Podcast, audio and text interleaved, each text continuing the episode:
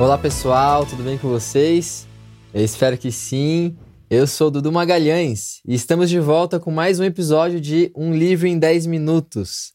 E o meu desejo é que nesse momento, de onde você estiver ouvindo, seu coração seja cada instante mais atraído pelas verdades de Jesus.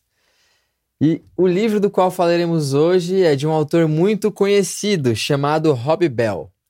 Rob Bell ou Robert Bell é um escritor e pastor estadunidense, fundador da Mars Hill Bible Church. E em 2011, ele foi incluído na lista das pessoas mais influentes do mundo pela revista Forbes. E o livro do qual falaremos hoje se chama Repintando a Igreja. Dois pontos, uma visão contemporânea. Vamos lá, pessoal. Nesse livro, o autor ele expressa a necessidade de continuar pintando, continuar reformando a história da igreja e da cristandade. Não apenas é, produzindo mudanças plásticas e superficiais, como, por exemplo, a melhor iluminação ou a música, mas reafirmando convicções acerca de Deus, de Jesus, da Bíblia, da salvação e do futuro. O livro ele é dividido em sete capítulos. E o Rob Bell ele decidiu intitular cada, cada um desses capítulos como se fossem movimentos, por exemplo, o nome, que ele, o nome que ele dá ao primeiro capítulo de seu livro é Salto. Agora, vamos com mais calma. Por que salto? Neste início, né, o Rob Bell ele nos conta uma história bastante interessante. Certo dia, né, ele e os seus filhos estavam se divertindo, né, juntos no quintal de casa, e eles decidiram aproveitar para brincar de pular em uma cama elástica que eles possuíam no quintal o tempo daquele dia foi passando e eles continuaram ali, brincando na cama elástica. Porém, né, em um certo momento, o seu filho mais velho descobriu uma coisa. Ele percebeu que se sincronizasse o salto dele com o salto do pai, ele poderia ser lançado mais alto do que se ele pulasse sozinho. Foi então que o seu filho saltou com toda a sua energia, sabe? E ele conta que, Rob Bell conta que realmente ele nunca viu uma criança voar tão alto. O filho chega até de uma maneira um tanto quanto perigosa, né? A passar a altura do pai quando fez o seu salto. E naquele exato momento, naquela cama elástica, é, Rob Bell nos diz que Deus começou a fazer mais sentido para ele.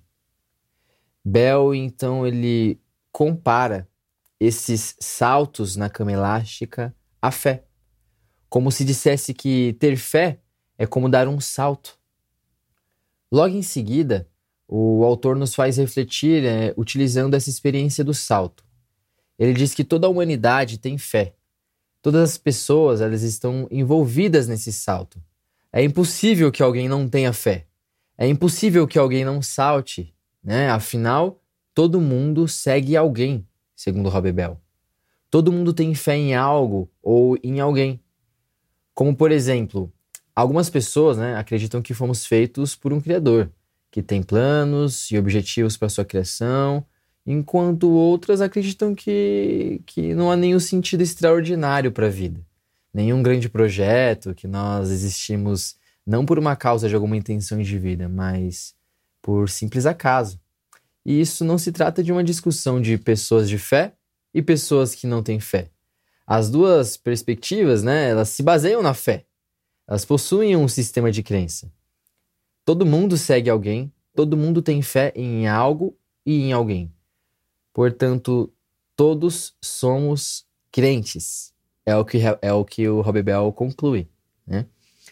Em seguida, né, o autor ele utiliza esse exemplo e essa experiência né, da cama elástica, do salto e tudo mais, para conversar com os leitores a respeito de doutrinas que guiam o nosso sistema de crenças. Ele diz que as doutrinas cristãs, por exemplo, facilitam a nossa compreensão e comunicação a respeito de nossa experiência em contato com o divino. Mas que, se as enxergarmos como pontos principais, algo dará completamente errado.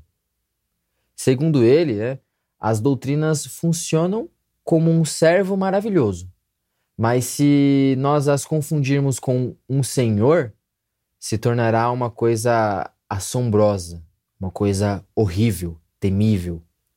Agora, Rob Bell, ele compara as doutrinas com as molas daquela cama elástica, como se as doutrinas funcionassem para nos ajudar a saltar para nossa experiência com o divino. Mas ele adverte: as molas são enormes. Elas sustentam o colchão da cama elástica, mas não são Deus. As molas não são Jesus. Logo em seguida, o autor ele nos incentiva a enxergarmos as doutrinas, né, que seguimos e acreditamos, de maneira flexível, como as molas, que nos ajudam, e não como um muro de tijolos. Ele faz essa comparação. Porque, por exemplo, se enxergarmos as doutrinas, né, e o nosso sistema de crenças como um muro de tijolos, nós cairemos no erro da religiosidade. Erro que, inclusive, né, uma hora ou outra acaba nos afetando diretamente.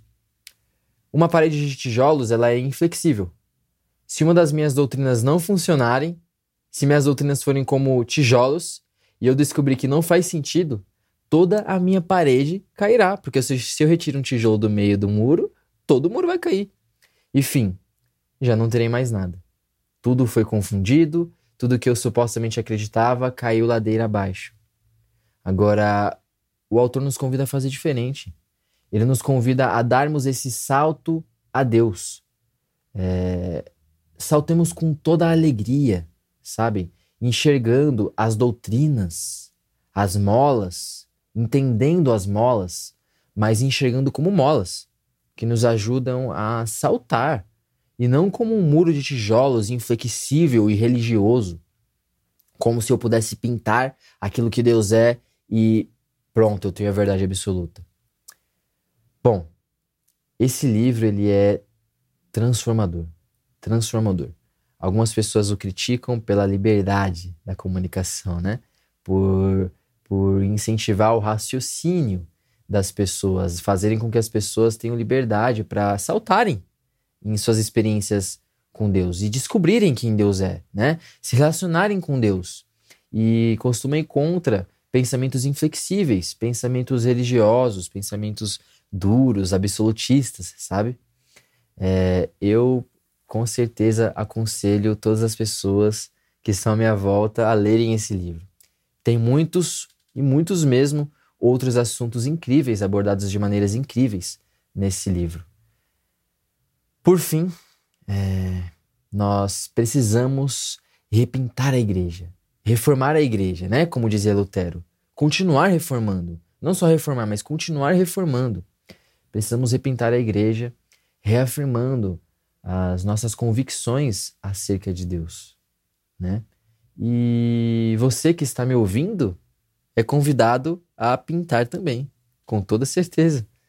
É, Deus nos convida a isso.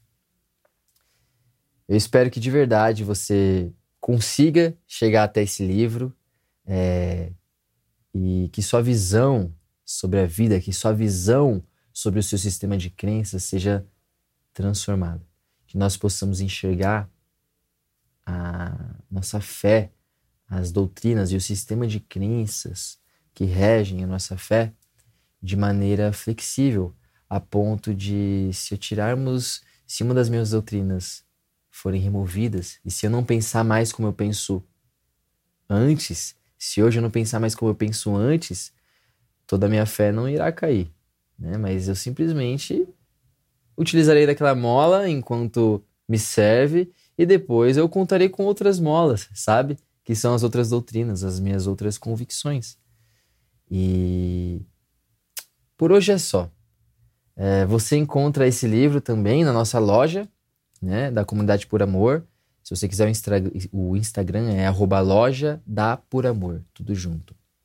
E eu espero que você esteja gostando desses episódios. Espero que você consiga chegar até esses livros que eu tenho certeza que podem transformar a sua vida. Cada um dos livros que a gente cita aqui pode transformar a sua vida diretamente e de uma forma absurda. Por hoje é só. Um beijo, um tchau e até mais. Fui!